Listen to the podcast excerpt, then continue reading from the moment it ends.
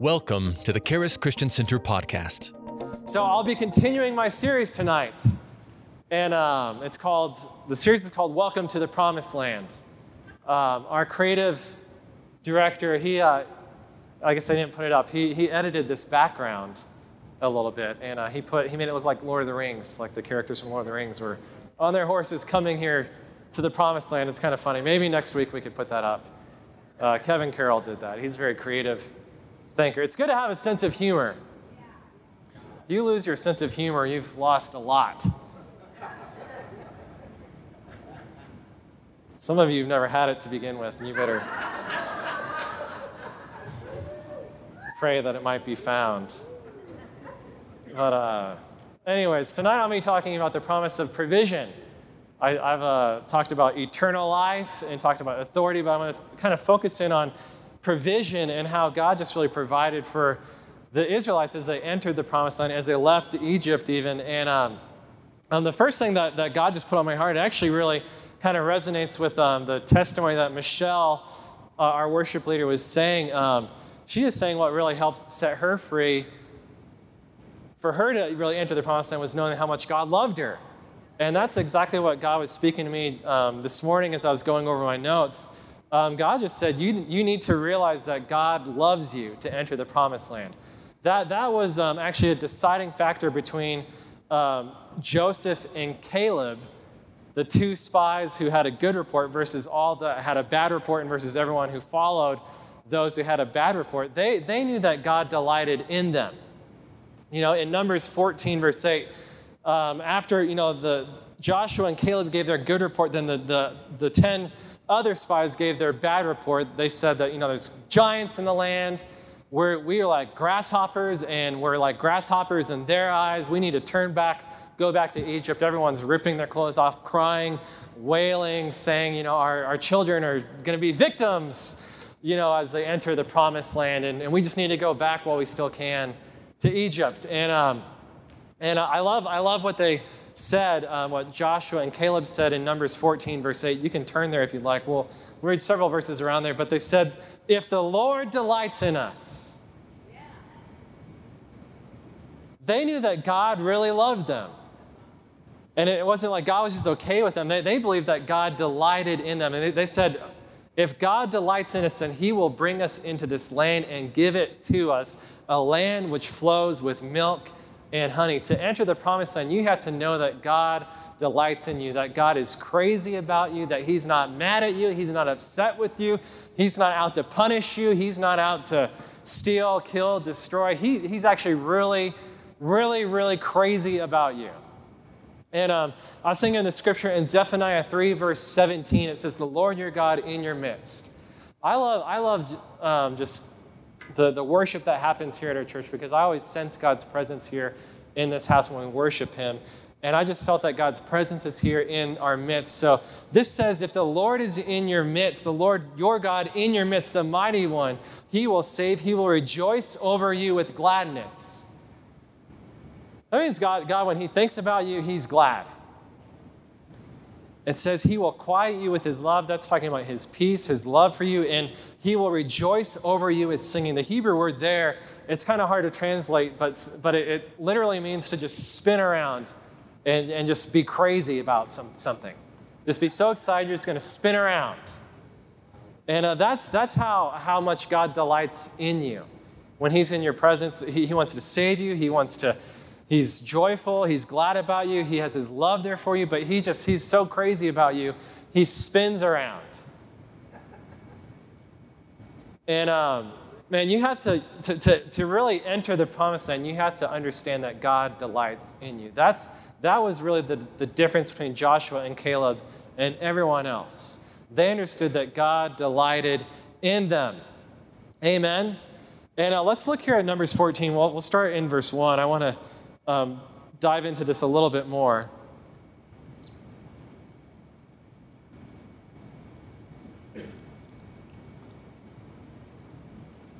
So we'll start here in verse 1. This is right after the bad report.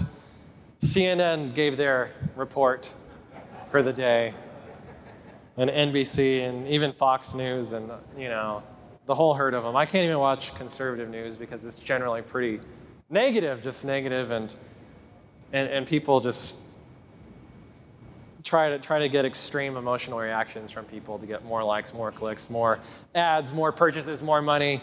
And it's better just to tune all that out and to listen to the Holy Spirit. So all the congregation lifted up their voices and cried, and the people wept that night.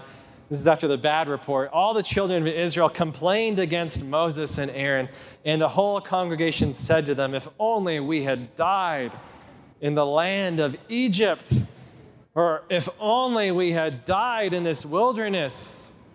You better be careful for what you wish for. Why has the Lord brought us to this land to fall by the sword, that our wives and children should become victims? And that word victim just really struck me there. And man, this is my first point tonight, but your mindset determines your direction. These people had a major, major, major victim mentality. God was bringing them into the promised land. He had great opportunities in store for them, but they had this major block in their mentality. They're blocking their mentality towards God, towards themselves, towards leadership, and it really determined their direction. And a victim mentality will always take you in the wrong direction. I'm not saying that people haven't been hurt, people haven't dealt with things, but dwelling in that and identifying with that will always take you in the wrong direction. And these people had been hurt. They had been slaves. They had been raised by slaves for centuries. God was trying to do something new, but they had a major victim mentality. These are a few points about a victim mentality. Generally, I'm going to share positive things, but I just want to give you 6 points on a victim mentality. Number one, a victim mentality will always take you in the wrong direction, period. And if a group of people identify with a victim thing, it's going to take you in the wrong direction, guaranteed. Things will not get better, they will get worse. Number two, a victim mentality, even when presented with great opportunity, someone with a victim mentality will run away from it. This is one of my favorite Winston Churchill quotes, but he said, a pessimist sees the difficulty in every opportunity, and an optimist sees the opportunity in every difficulty. I kind of tweaked it, but I said a victim will find the difficulty in every opportunity, and a victor will find the opportunity in every difficulty.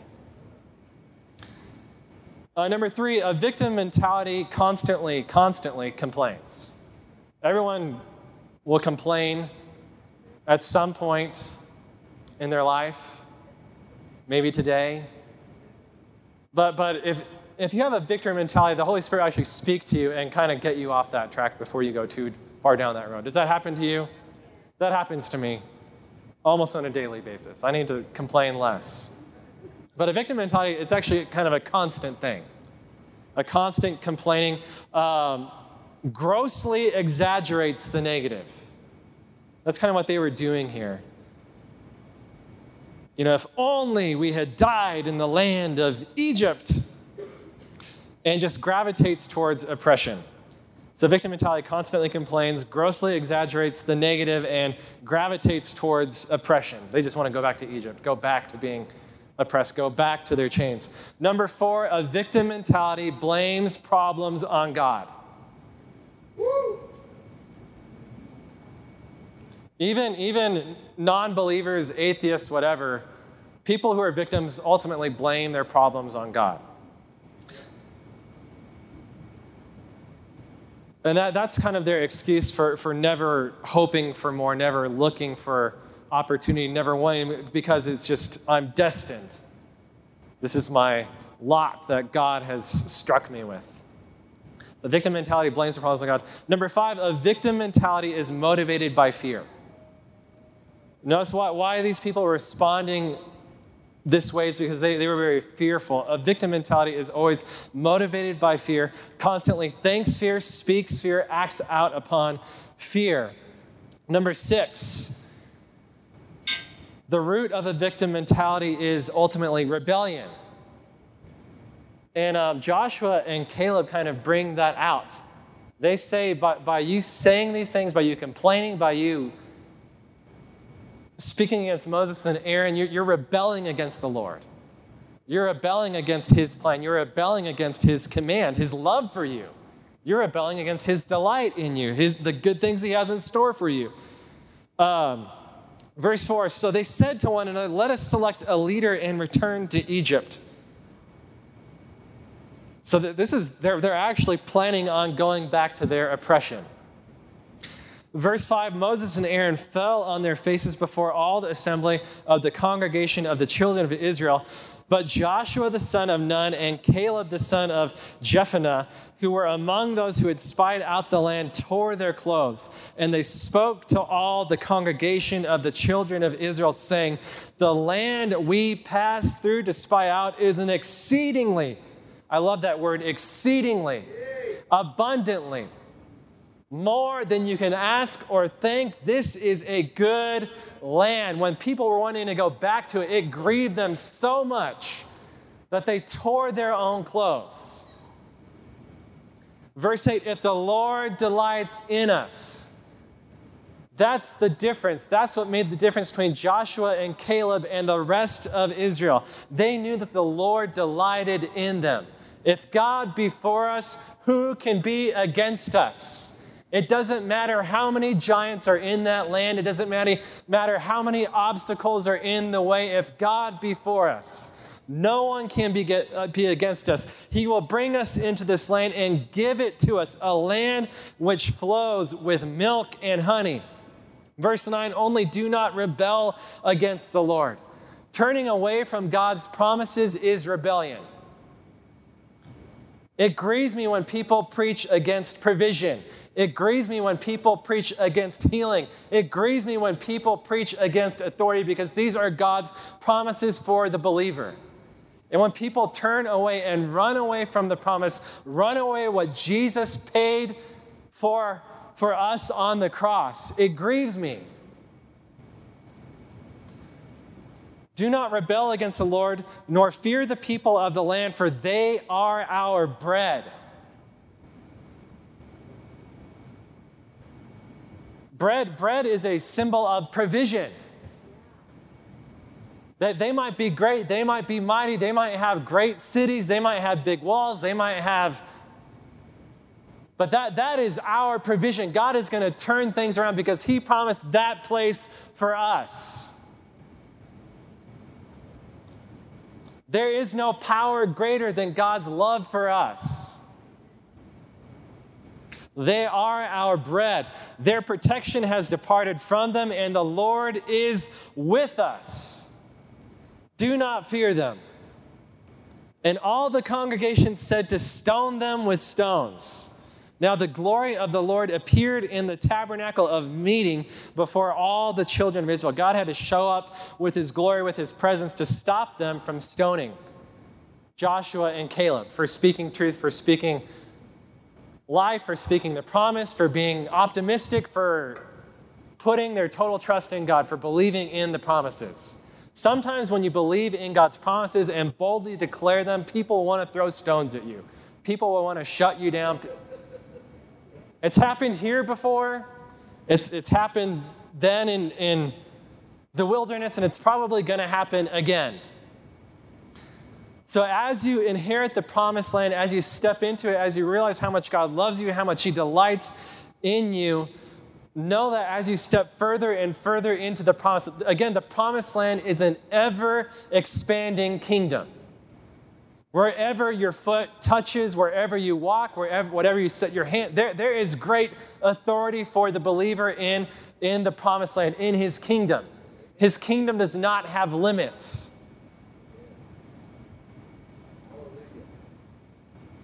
So our victory in the promised land, it always stems from realizing that the Lord delights in us.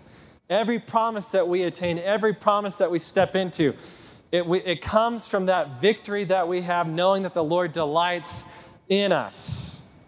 And when you realize that, when you realize how much God loves you, it's going to give you this attitude.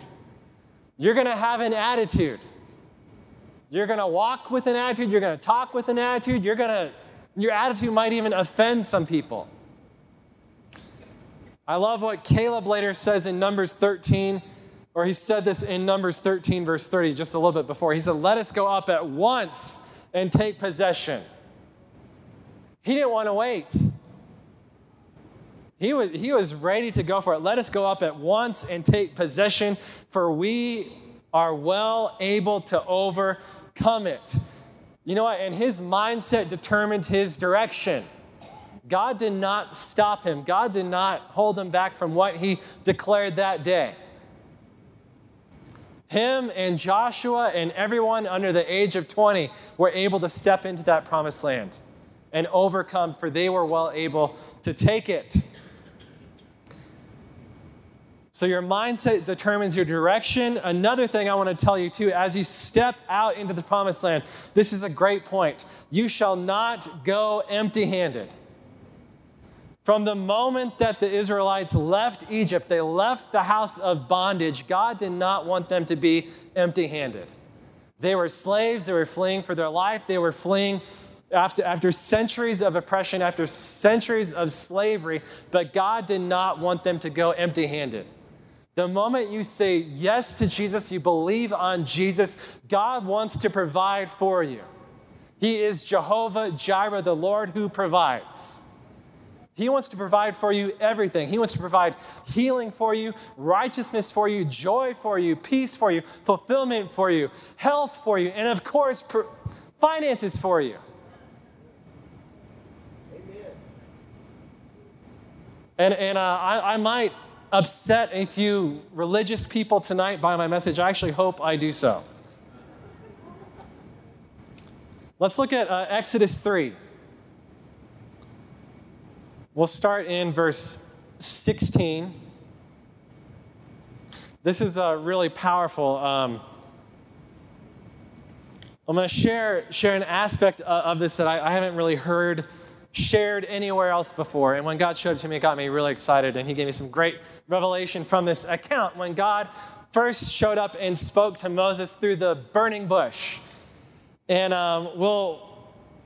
Moses and God Almighty, the great I Am, are having this conversation. And we're going to pick up kind of towards the end of the conversation when God gives Moses specific instruction on what he's to do next, how he's to lead the Israelites out of the house of bondage, out of Egypt, and into the promised land toward Canaan, toward modern-day Israel. And he says in verse 16, "Go and gather the elders of Israel together and say to them, the Lord God of your fathers, the God of Abraham, of Isaac, and of Jacob, appeared to me, saying, I have surely visited you and seen what is done to you in Egypt."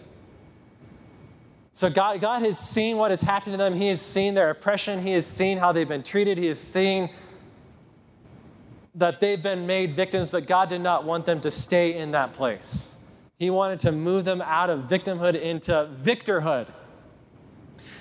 Verse 17, "I have said, I will bring you up out of the affliction of Egypt to the land of the Canaanites and the Hittites, the Amorites, the Perizzites, the Hivites, and the Jebusites, to a land flowing with milk and honey.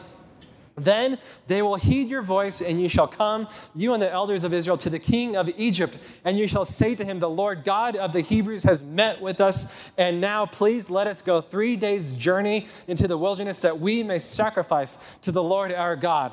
But I am sure that the king of Egypt will not let you go, no, not even by a mighty hand." God was speaking, prophesying to him what was going to happen.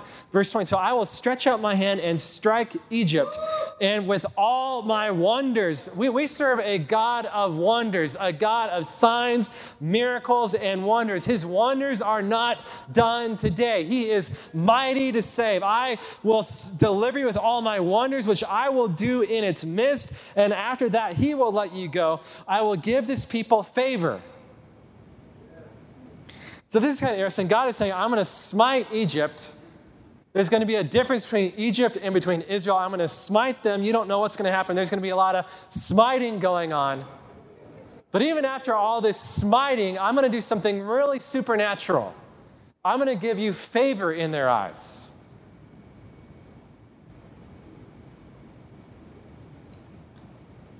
Supernatural favor. Say, I have favor. I have I have favor with God.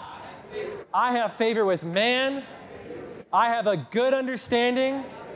And I have supernatural increase. Favor in the sight of the Egyptians. So this is kind of a major miracle here. These people are suddenly going to like you, going to love you, going to... And there's no explanation to it except God Almighty wanted it to happen. This has happened in my life.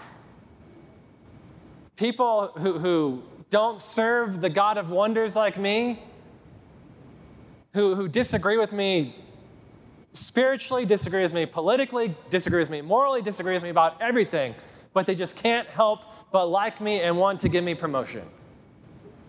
Supernatural favor. It shall be when you go that you shall not go empty-handed. The moment that you enter the promised land, again, the way you enter God's kingdom is through Jesus. The moment you say yes to Jesus, he does not want you to be empty-handed. He wants to immediately begin providing for you. And verse 20, so this is what Moses is to tell all of the Israelites, the 1 million+ Israelites. God spoke to me from a burning tree.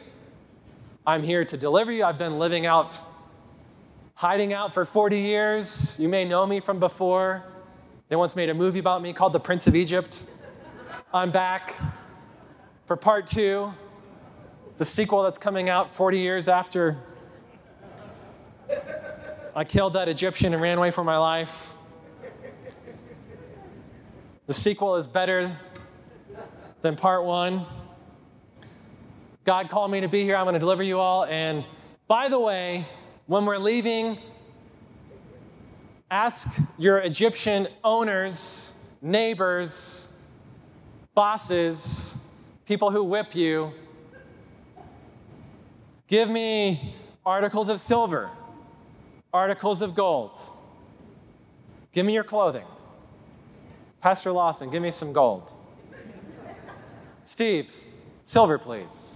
Paul, nice Gucci suit tomorrow? Sure. Give me your very best. So that's kind of miraculous. And they actually remembered. He preached this to them, and they did this the night before the Passover. They all did it. Because Moses did what God told him. God told Moses, preach this. This will be your first message to the congregation of Israel. Preach that they will not go empty-handed. Preach a message of deliverance. Preach a message of power. Preach a message of provision. God is the one. Get the gold. Get the silver. Get the clothes. But not only this. God's telling Moses, you tell them to do this. When they get the silver, when they get the gold, when they get the Rolex, when they get the chains, when they get the bling, the diamonds, the nice clothes, put it on your kids, on your sons, and on your daughters. And there's something very powerful about that. God, when you step out by faith into God's promises, he doesn't want to just bless you. He wants to bless your kids.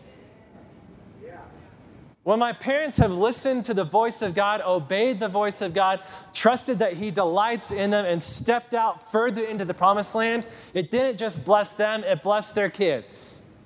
I know part of the blessing that's on my life, on my brother Andrew's life, on my brother Peter's life, it's because when my dad and mom stepped out into what God was calling them to do, there was something that was put on us, on the sons and on the daughters, on the next generation. I love this Psalm 112. I'm going to read the first few verses here, 1-3. God really spoke this to me 2.5 years ago about when my daughter Ada was born. God spoke this psalm to me. It says, praise the Lord. Blessed is the man who fears the Lord, who delights greatly in his commandments. When you trust in God, when you trust in his promises, when you trust in his word, when you have this awe, this respect, this fear towards him as God Almighty, And you understand that he delights in you. And if he tells you to do something, you're going to delight in it because you already know that he delights in you. That's why it's easy to delight in his commandments, because you understand that he delights in you. That's the key. You always have to understand that God delights in you. It doesn't work if you don't understand that. That's the foundation. This is the love of God, that we keep his commandments and they're not burdensome. Not you better do what he says or else. That's religion. That's 99% of what is preached from most pulpits today. When you understand that God delights in you, you're actually going to delight in following him. And I love this next part. His descendants will be mighty upon the earth. The generation of the upright will be blessed. Wealth, say wealth. Wealth. And riches. Wealth. And riches. Wealth. And riches. Wealth. And riches will be in his house. And his righteousness endures forever.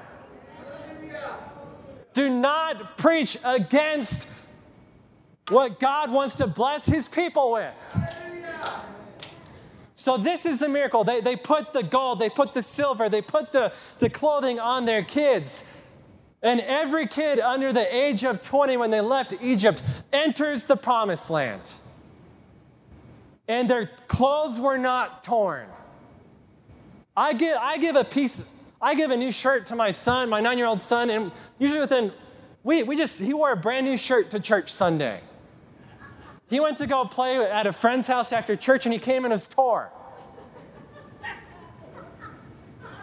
Brand new shirt. This is a miracle.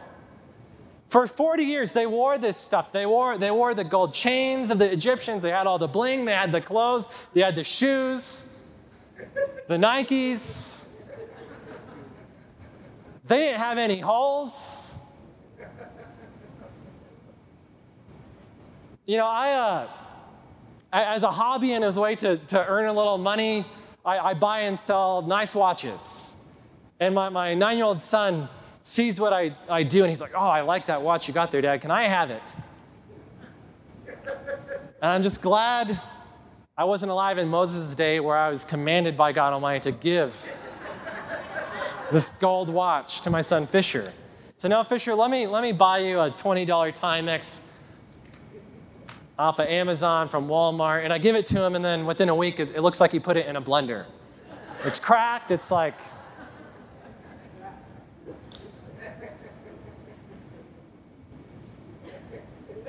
You know, last night, I was on Instagram, and I stumbled across this page called Prophets and Watches. And it reveals preachers that have nice watches. And it does a close-up on their watch. And it shows how much it's worth and how much they're robbing from poor people. Hey, prophets and watches.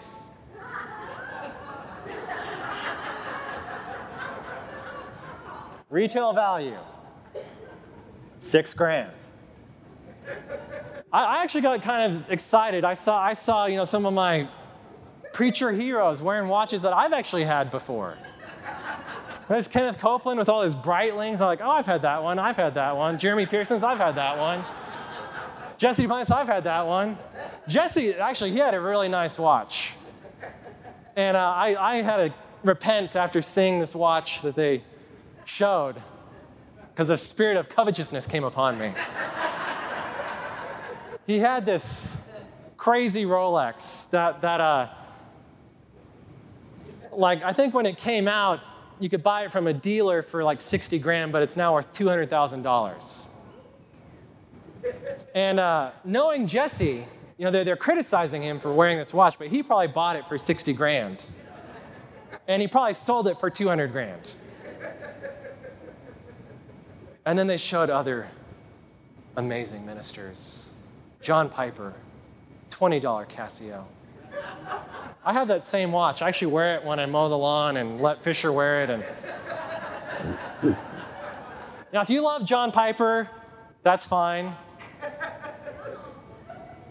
I'd rather listen to a preacher. I don't really care what watch he's wearing. I don't care if you wear a $200,000 Rolex or a $20 Casio. I'd rather hear someone preach who understands that God delights in you and has good things in store, rather than someone who preaches that whatever happens in your life, it's because God wants it to happen. God wants, if you're sick and die, it's because God willed it. Hallelujah.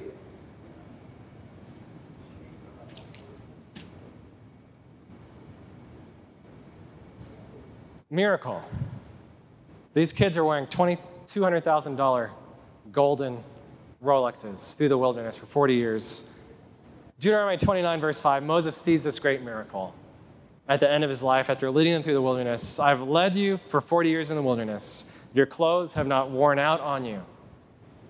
He's just looking at all these kids. He knew them as kids. I don't know how this happened. Your sandals have not worn out on your feet. God provided for you when you left, and he's going to provide for you when you enter that promised land. You are blessed going out, and you are blessed going in. And Moses also taught them something important as you're going into the promised land, as you're going further and further into the promises, into what God has for you. Let's go to Deuteronomy 6.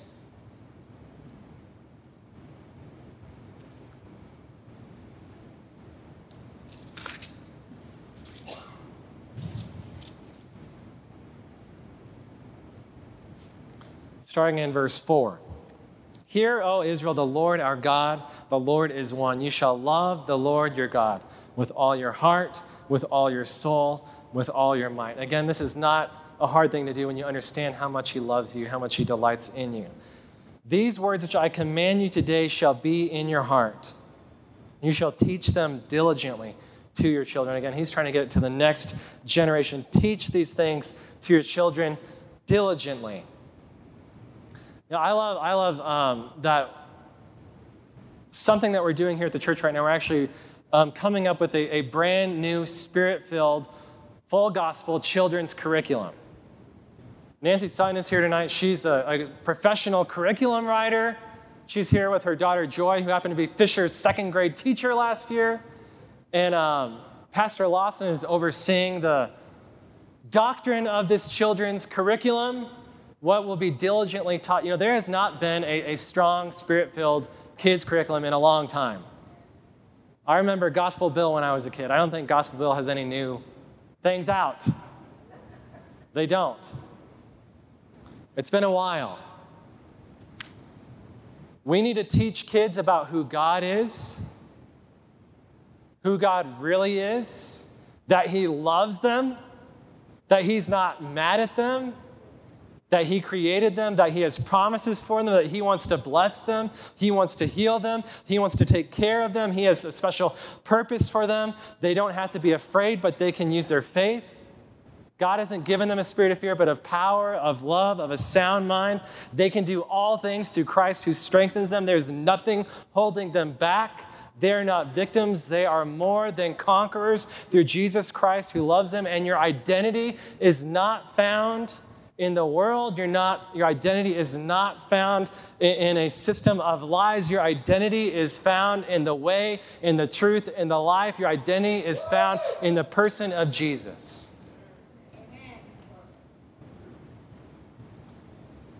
We're gonna we take that seriously. What do you teach your children? Diligently.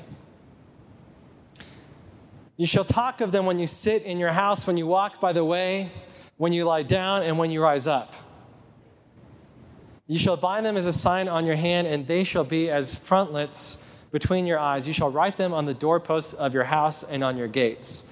So it shall be when the Lord your God brings you into the land of which he swore to your fathers, to Abraham, Isaac, and Jacob, to give you large and beautiful cities which you did not build. Houses. Say houses. Houses. There is an anointing on this house for people to get houses. God spoke to that to me for several staff members about a year and a half ago, that people who've really given their life to serving Jesus, to helping here at the church, God is going to give them houses. Nate Carter's on staff here. He was drumming tonight. God, a year and a half ago, at the toughest point in the market, God gave him a beautiful, beautiful house in a great neighborhood. For a great price, God gave Kevin and Chrissy a beautiful house. Major upgrade.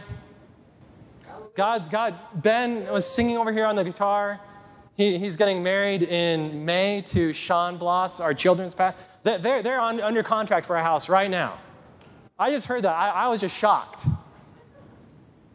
Hallelujah.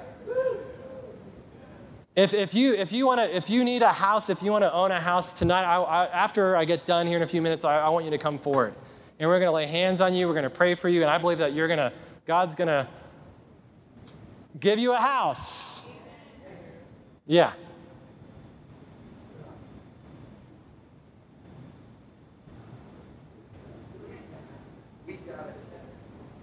Jared. We got a testimony from India. And this person in India was watching us and started believing this and believing that they could get a house. And they had nothing. They said they were poor. They had nothing. And they started believing God that they could get a house. And they got like a 4-bedroom, 2-bath house in India. It's a complete miracle. I'm telling you, it's the anointing on the word, and it's what you believe. And if you start believing the word, it will work for you. Praise God. And so that just came up. Somebody sent that. I think I gave it to you, Kevin. And we actually have a family from India coming here right now. And they're driving all the way down from Parker. The kids are from India, but their parents are visiting from India. And their parents are coming. So their parents came and said, yeah, we're from India. But this word will work wherever you're at in the whole world. And I just thought when Aaron was sharing that, I ought to share. So. That's apologize. Awesome. Love you. Love you, Dad. All right. Let's just finish this really quick here. So he's going to give you houses full of good things. Deuteronomy 6:11, which you did not fill.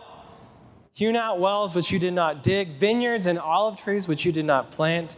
When you have eaten and are full, then beware lest you forget the Lord. It's the Lord who did it. He's the one who brought you out. He's the one who brought you into the promised land. Don't forget that it's the Lord. It's all about Him. And that's my last point tonight, is to keep seeking Jesus.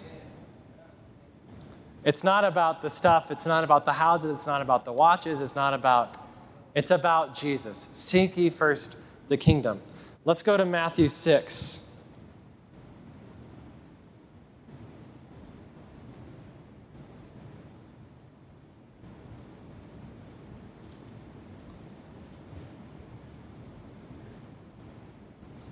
Starting in verse 31. Therefore, do not worry, saying, what shall we eat? What shall we drink? What shall we wear? Also, I'm going to add, don't worry about what your neighbor eats or what your neighbor wears. Maybe don't make Instagram pages about it and false piety. If God doesn't want you to worry about it, then maybe don't worry about what other people wear too. I think that can extend in that direction as well. For after all these things the Gentiles seek, for your heavenly Father knows that you need all these things. But seek first the kingdom of God. In order to seek the kingdom of God, you seek Jesus. Jesus is the kingdom of God. And seek His righteousness. If you're going to seek God's righteousness, you seek Jesus. He is the righteous branch. There is no righteousness apart from Jesus. Keep seeking Jesus, and all these things will be added to you. Don't worry about tomorrow, for tomorrow will worry about its own things. Sufficient for the day is its own trouble. Just keep seeking Jesus. God will take care of everything else. You don't need to worry about what you wear, where you're going to live, about God, even about how am I going to find a wife. God knows what you need. God knows your heart. God knows all these things more. He's going to take care of that. He's going to take care of you relationally. He's going to take care of you financially. He's going to take care of your kids, of your grandkids, of your health, your peace, your purpose. He's going to take care of all of it. Keep seeking Jesus. And this is my conclusion. Jesus sees you right now. He sees you and He loves you. He delights greatly in you. I believe that when Jesus thinks about you, even right now, I believe he's thinking about you. He knows what's going on in your heart, in your life, and he loves you tremendously. He's so joyful about you, just thinking about you. God, he gets so excited. He starts just jumping around in heaven, just thinking about you, Judy. Just thinking about you, Rachel. Just thinking about you, Devin. Devin gets excited when he worships. He jumps around. I believe Jesus is jumping around just thinking about Devin.